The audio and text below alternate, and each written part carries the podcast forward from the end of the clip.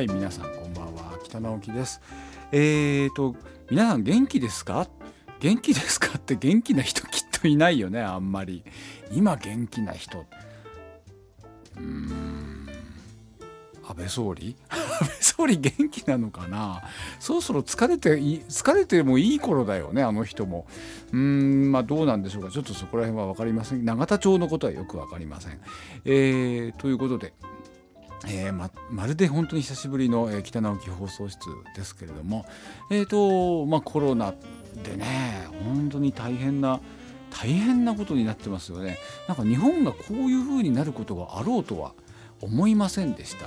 えっ、ー、とあんまりね僕もね出歩かないようにはしてるんですけどやっぱりたまに用事があって、えー、と出かけなきゃいけないじゃないですか。で そうだなあの確かにね人は少なくなったと思う、うん、都心の方でも少なくなったと思う、うん、なんかあのお盆とか、ね、あの夏休みのお盆の頃の東京みたいな感じ？でそれであのえっとね人も少なくてでそれでそうだな街の変化。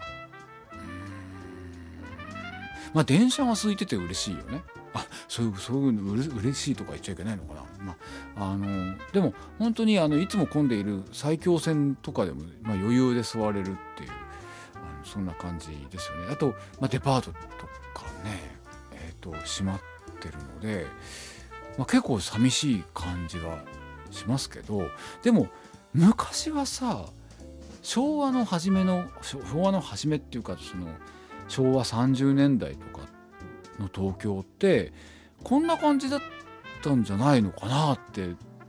思ったんだけど違う？あの人もそんなに多くなくてさうんで、ん、なんだろうそのお店とかもその土日とかでもあの別に空いてるわけじゃなくてっていうね。なので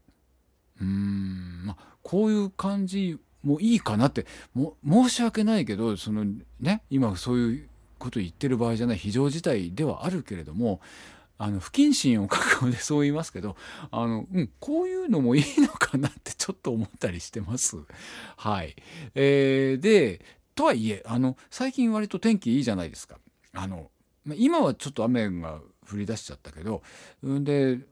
ねあの穏やかな青空でさでもみんな外に出歩いてなくて何やってんの？皆さん家にいてねえどうしてますか？僕は結構これでやることあるんですよ。あの,、うん、あの別に自慢してるわけじゃないんだけどあの4月はね結構ライブが入っててでそれであの全部キャンセルしちゃったんですよ。うん。まさすがにちょっとライブをやっている場合じゃないかなと思って。で、うんでうちでねあのあ歌の録音とかしてる。うん。録音してるって言ってもまだ1曲しかできてないんだけど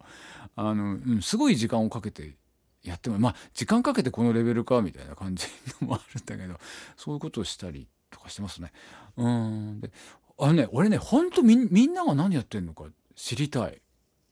うん。あの僕のえとまあ周りはミュージシャンが多いんだけどさあのそのミュージシャンの人たちは結構そのあの家でなんか練習してるとかっていう人も、まあ、いるんですよ。練習してるのとかあとそれからやっぱりその曲を作ってますとかそれからあとあの生配信生配信をしてるちょっとままた後でねこの話しようかなと思うんですけどそのミュージシャン以外の人たちって何してんのかな？だってテレワークだけテレワークっていうんだよね。あの家で仕事する。でそういうことやってると思うんだけど家でなかなか仕事ってはかどらないよね。多分。なんか寝たりとかしちゃったりとかさ。あと子供だっているかもしれないよね。困るよね。うん。でなんか誰かに聞いたんだけどあのあそうそう。ポルノハブっていうね。ポルノハブっていうあのそのエロ動画のサイトがあるんですよ。で、まあ、多分あれ世界で一番大きいのかな？うん、あで大きいのかな？って言ったって聞かれたって分かんないですよね。でなんかねみんながねそれを見てるっていう話を聞いた。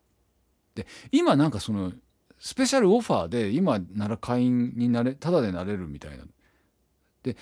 あれ？そのサイトじゃないのかな？日本のサイトかな？なんかそういうやっぱりえっ、ー、とまああのエロ動画配信サイト有料サイトみたいなのがあってでそれがまた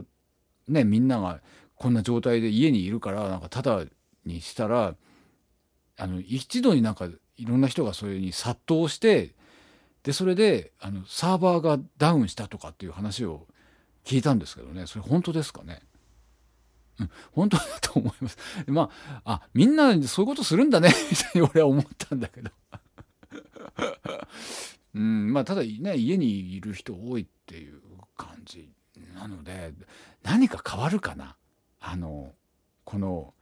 あのコロナ期間が過ぎた後、どういうふうにかね、ちょっと変わってるかもしれませんよね。うんでそれで音楽のねその業界の話ですけれどもまあフリーランスの人たち多いからあの生活どうなっちゃうの？みたいなとこってねありますよね。でえー、っとなかなかねその政府のあの保証金っていうかねあのああいうのもあの30万とかって言ってたけど誰にも行き渡るわけではないっぽい感じですしね。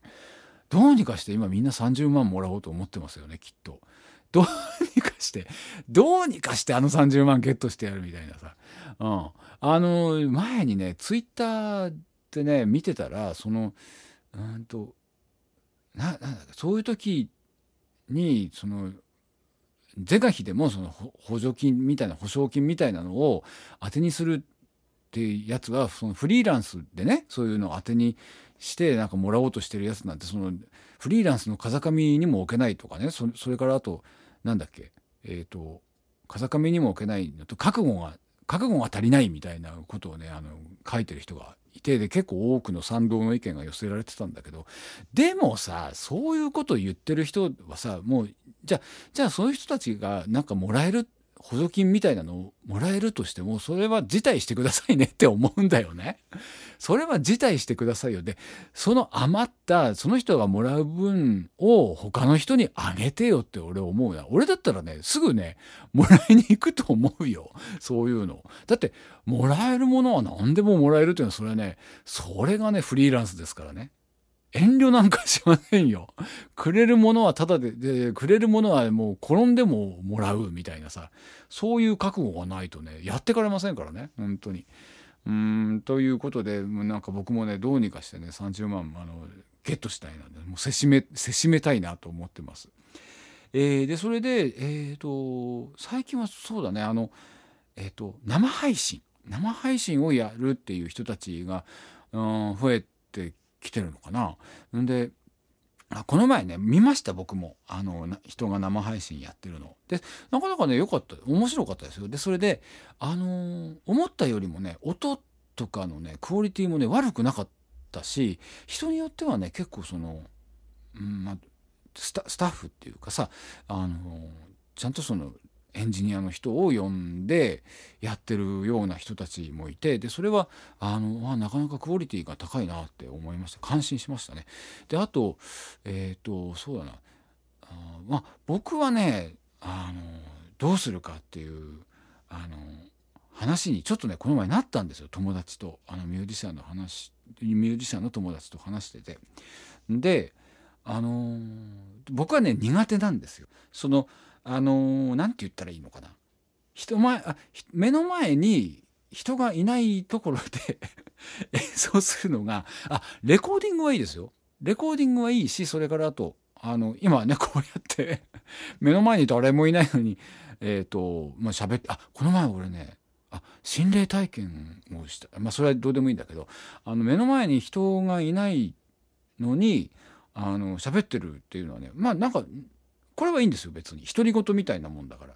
うん、ただその目の前に人がいないところで演奏するっていうのがどうもね苦手でね。で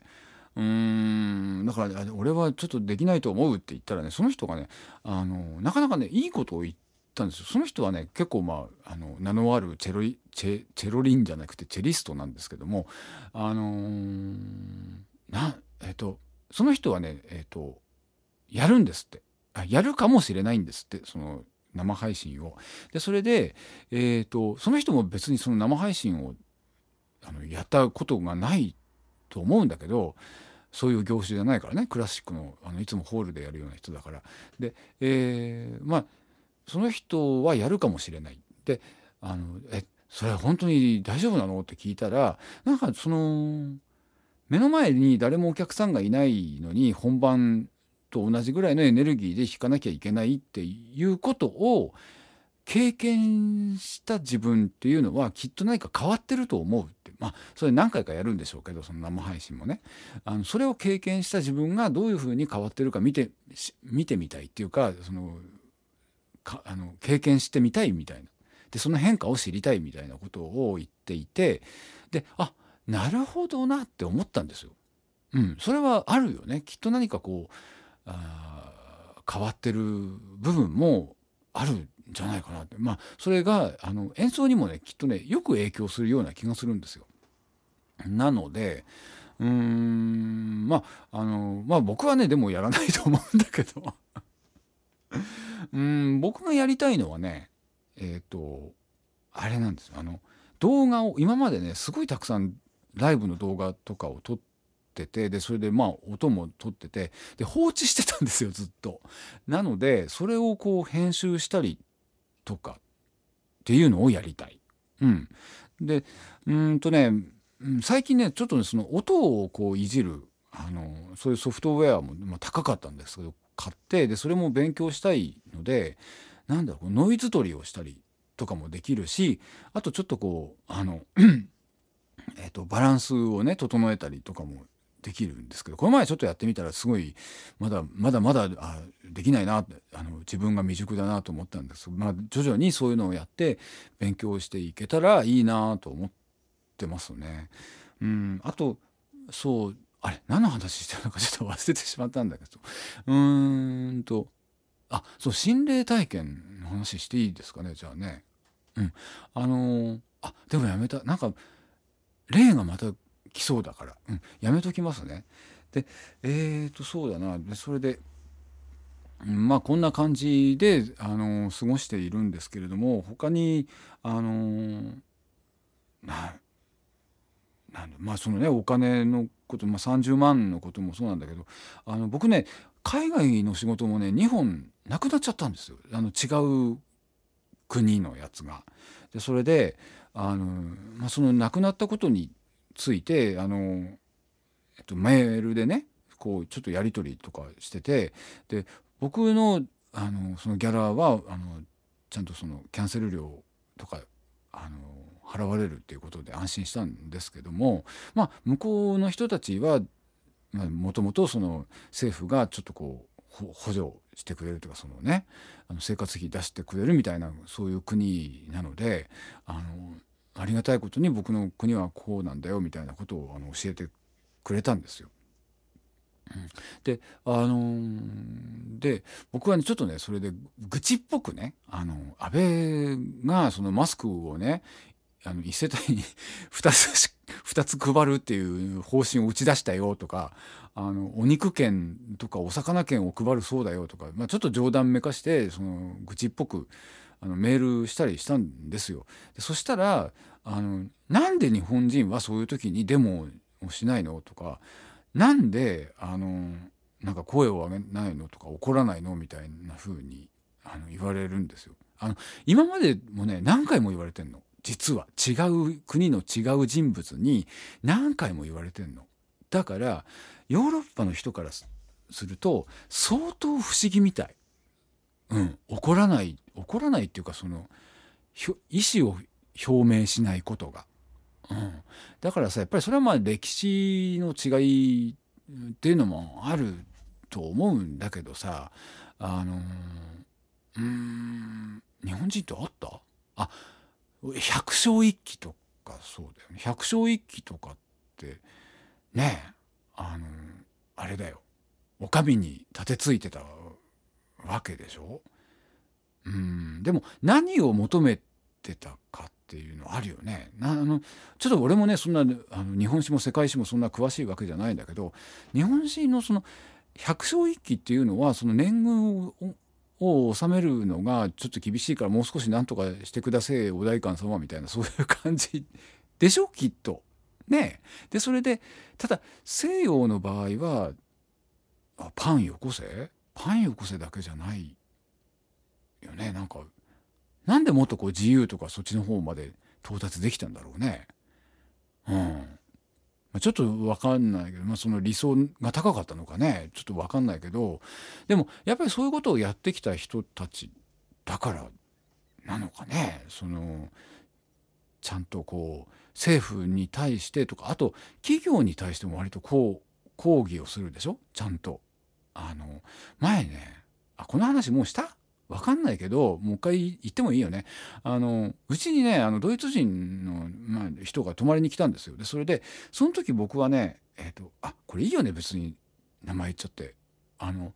えっ、ー、とねサンペレグリーノっていうあのイタリアのね炭酸水があるんだけど僕はそれが大好きであの箱ごとこう取り寄せてたんですよ。でしかも瓶に入ってるやつじゃないと美味しくないって言って瓶のやつをねわざわざあの定期定期購買してたんですよ。でそのドイツ人の人が泊まりに来て向こうの人たちってほら炭酸水飲むからあのサンペレグリーンを飲むとかって言ったら絶対飲まないって言うんですよ。で「あそうなの？なんで飲まないの?」って言ったらそのサンペレグリーノって確かねネスレっていう会社あるでしょ？でネスレで売ってるんだってでそれでネスレは今そのスイスの水源をこうなんか買い占めみたいなようなことをしていてでそれは良くないから僕は絶対飲まないっていうふうに言って絶対飲まなかったんで僕はまあ飲んでたんですけどね。でそれであのそういうこと不買運動っていうの盛んじゃないですか。ものすごく。で日本ってあんまりねえ不買企業のそういうのってさどうなの？例えばあの今経団連とさ安倍内閣安倍、まあ、自民党とかそういうのがもう一緒になってで俺はひどいと思ってるわけよ。ね、でそれで経団連にあの加盟しているその企業のものを不買するかっていうとそこまで俺はねできしてないわけ。だからまだ甘いといえば甘いんですよ。だからやろうかなと思って、うん、ちょっとどこの会社が空いてるからもう調べないですねやろうと思いますとかって言ったって何もできないと思うんですけど。でもうーん例えばねあのあ企業名出すけど俺ねワタミが本当に嫌いでで今は今はもうそんな俺酒も飲んでないのでちょっと分かんないんだけどあのワタミにはね前飲んでた時はねワタミは絶対行かなかったよね。ワタミグループ。あの調べたんですよ。あのわた居酒屋チェーンでしょあそこ。でワタミっていう名前じゃなくてもいろいろ店を出してたんですよ。でそれを全部調べてもう絶対そこには行かなかったです。ちょっと目上の人にの「お前飲みに行くぞ」って言われてもその店は嫌ですって言ってでそれで行かなかったんですよ。うん、っていうことがあってもう全然話がもうそれてって。あのとんでもないんですけどでそれでうんとまあねあのそのヨーロッパの人になんでそうやってあの怒らないのとかって言われていつもあの、うん、そうですねなんでか分かりませんとかおっしゃる通りでございますとかってそういうふうに言うんだけどただどうなんだろうね日本人には向いてないのかねやっぱりそういうことはね。だけど何かではやっぱり意思は示さないといけないしそれからあの許さないっていうねことは本当にあの言わないと 分かんない 分かんないっていうかあの自分に返ってくるからね本当に。であのね俺ねひょっとしたらねあの震災の時とかさあの原発の時とかさその時以上にあのみんなね怒ってるような気がする。なぜかというとお金が絡んでるから。まあ震災だってさ原発だってさそれはさゆくゆくはその自分たちの生活に関わってはくるんだけれども今回の方がもっとそのダイレクトに家計に響くっていうかさ自分が職を失うかもしれないとか生活費に困るかもしれないっていう本当にあの懐を直撃するような事態だから今の方がみんなこうあの慌ててると思うんだよね。うん、だから今回の方があの動くと思う。本当に。うん、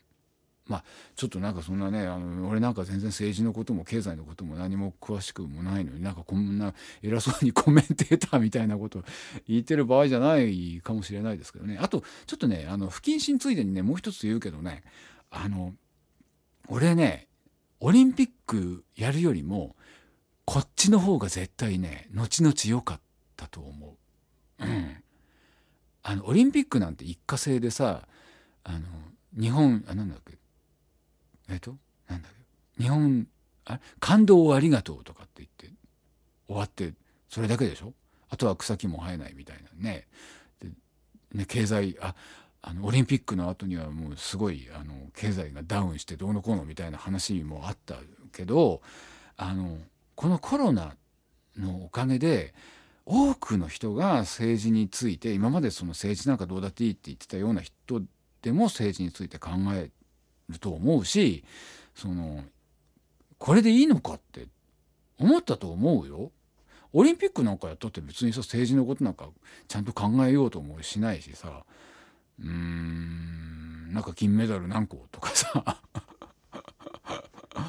だってボランティアの人たちだってさあのくっそ暑い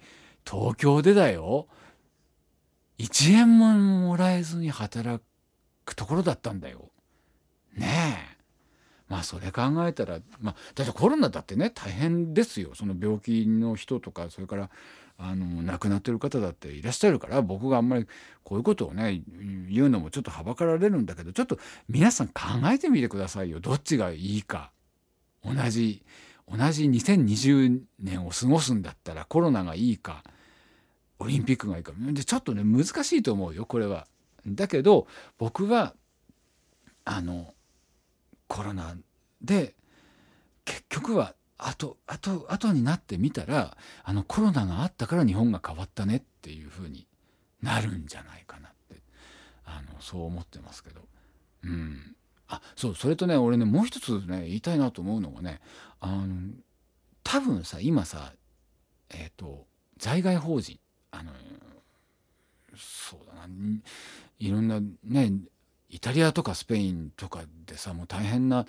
あのことになってるっていう人たちいると思うんですよ。その地元でねあの大変な思いして生活してひょっとしたらかかってるコロナにかかってる方はもういらっしゃるかなと思うんですけど本当大変だなと思うしあの、えっと、結構向こうに住んでる人でブログとかに書いててで今こういうふうになってますっていうふうにレポートしてくれてる人たちっているじゃないですかそれは本当にありがたいことだなって思うんですよ。であのねまあ一方僕ねいつもねこういう時ね、まあ、今日本ひどいでしょ？本当にこんな低たらくなんだけど在外邦人の人がねあの案外日本を批判するんですよ。うん、であのー、まあ批判したい気持ちはわかるんだけれどもあの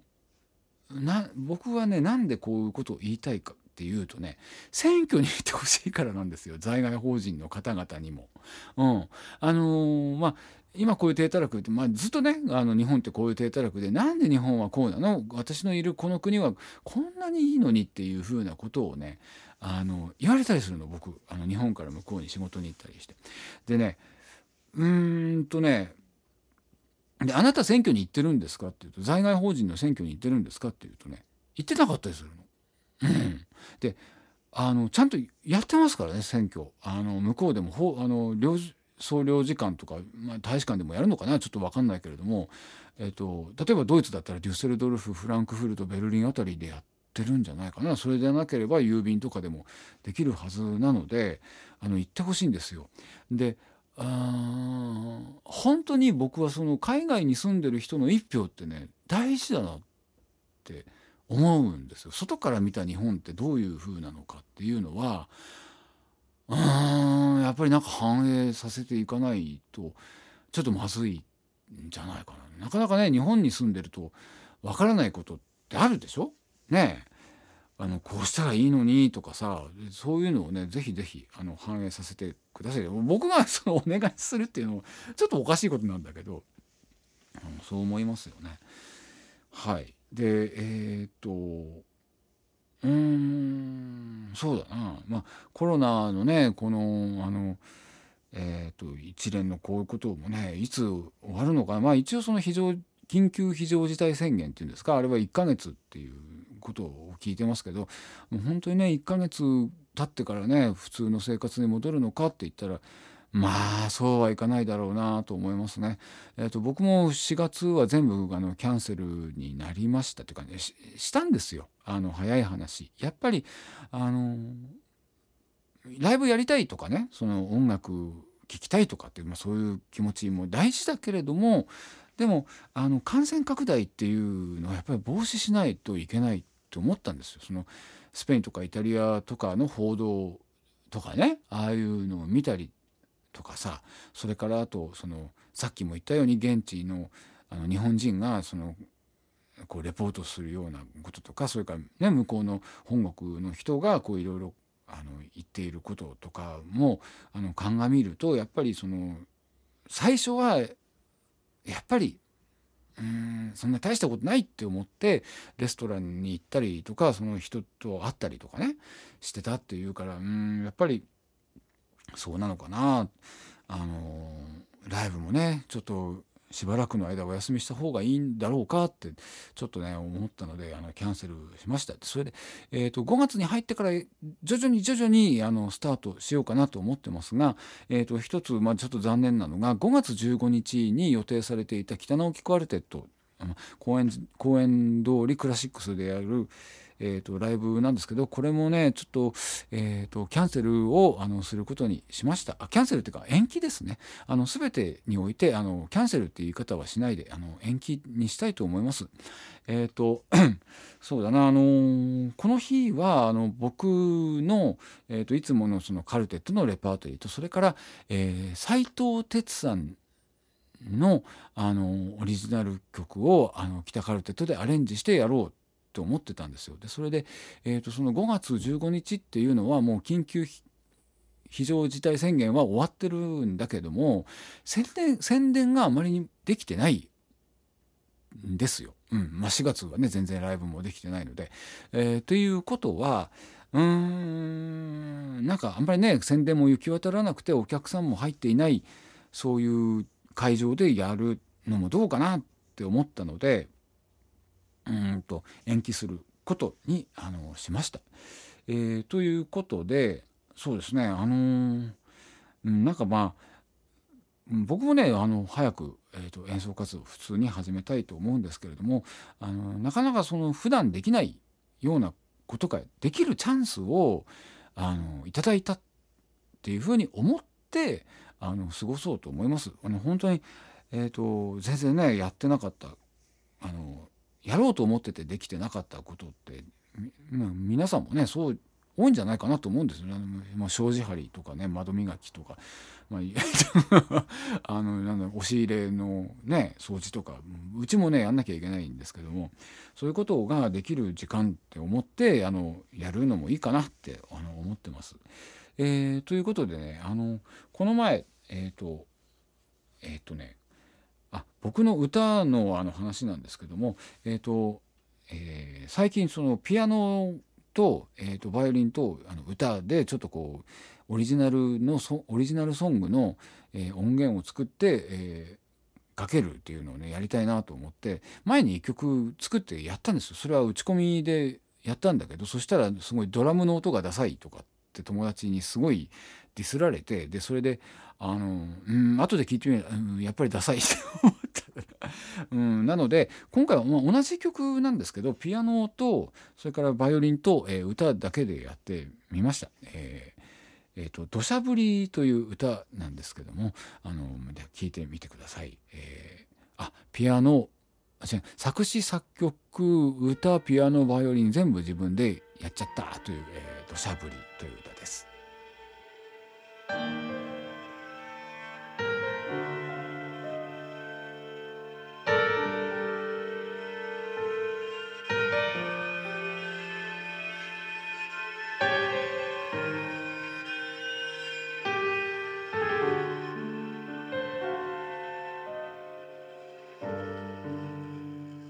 土砂降り。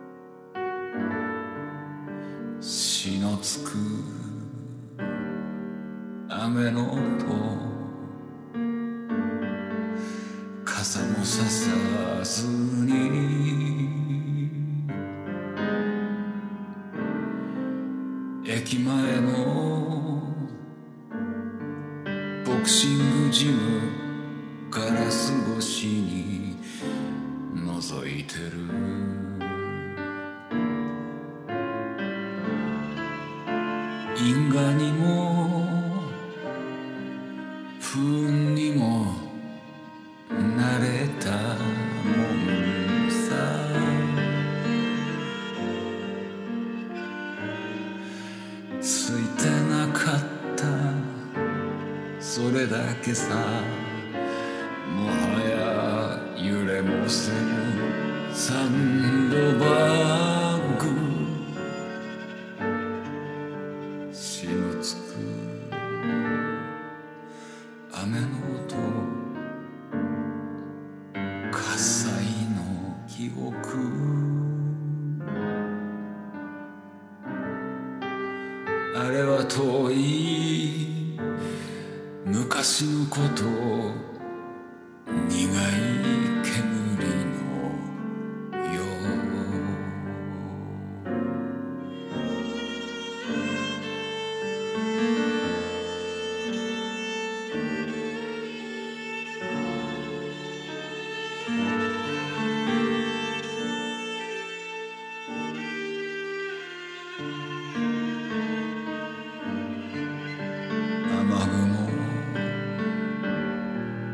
Ama mu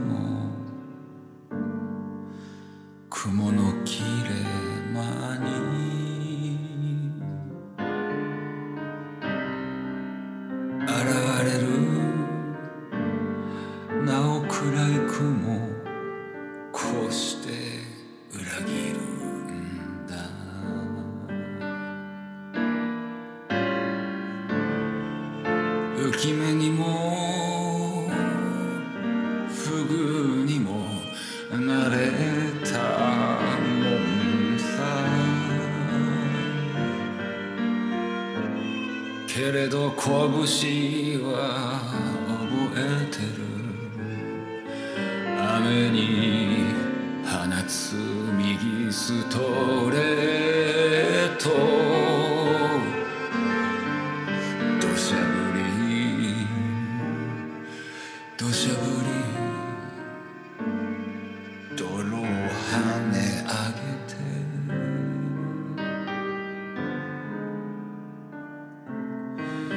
何もかも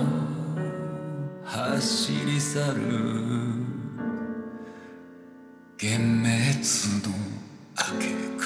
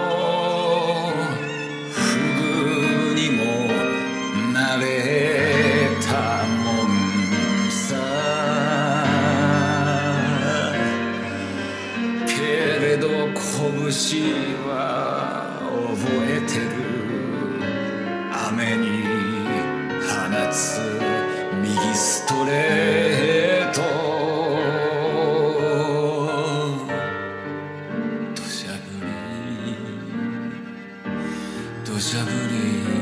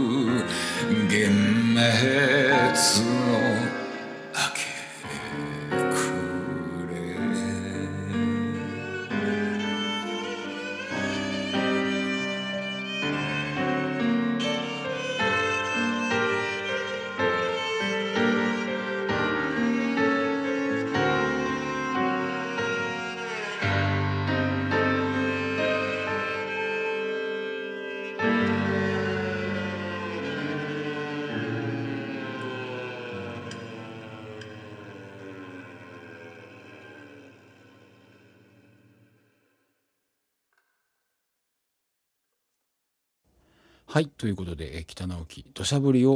お聞きいただきました。えーとまあこの歌だけではなくて、えー、とそうですねあのもとも前にあの録画した、えーライブ動画とあのそれから音源で、えいろいろ編集してえっ、とあの YouTube の方にもあのアップロードしていきたいと思っておりますが、えーとまあ、それの第一弾としてですね昨日かな？あの琴の琴の本井美智子さんそしてコントラバスの西島徹さんとあと,、えー、とあ僕ですね僕の3人で、えーやったあのライブ動画を YouTube でご覧いただけます。えーとまあ、西島さんのあのオリジナル曲とかそれからあと,、えー、と日本の叙情歌の、えー花嫁人形とかあとそれから、え即興演奏のあの動画も載せていますのでよろしかったら、えご覧ください。えーということであの、まあ、コロナがねもうしばらく続きそうなのであの皆さん本当にあのちょっとちょっとでもおかしいと思ったらあの検査を受けに行っていただきたいですしそれから、まあ、予防です。大事ですよね。あのマスクとかあとね寄りつかない。まず人と人と寄りつかないっていうことであの人に抱きついたりとかあのあのなんかキスしたりとかねそういうねあの不純なことは絶対しちゃいけませんというあのそういうふうにあの肝に銘じていただければと思います。あの僕もねあんまりこう人にベタベタされるのが好きじゃないのであのこの機会にね本当にそういう人たちとね距離を 距離を置けたらいいなと思ってますので。えーということで、え今日も最後までお聴きくださいましてありがとうございました。北直樹でした。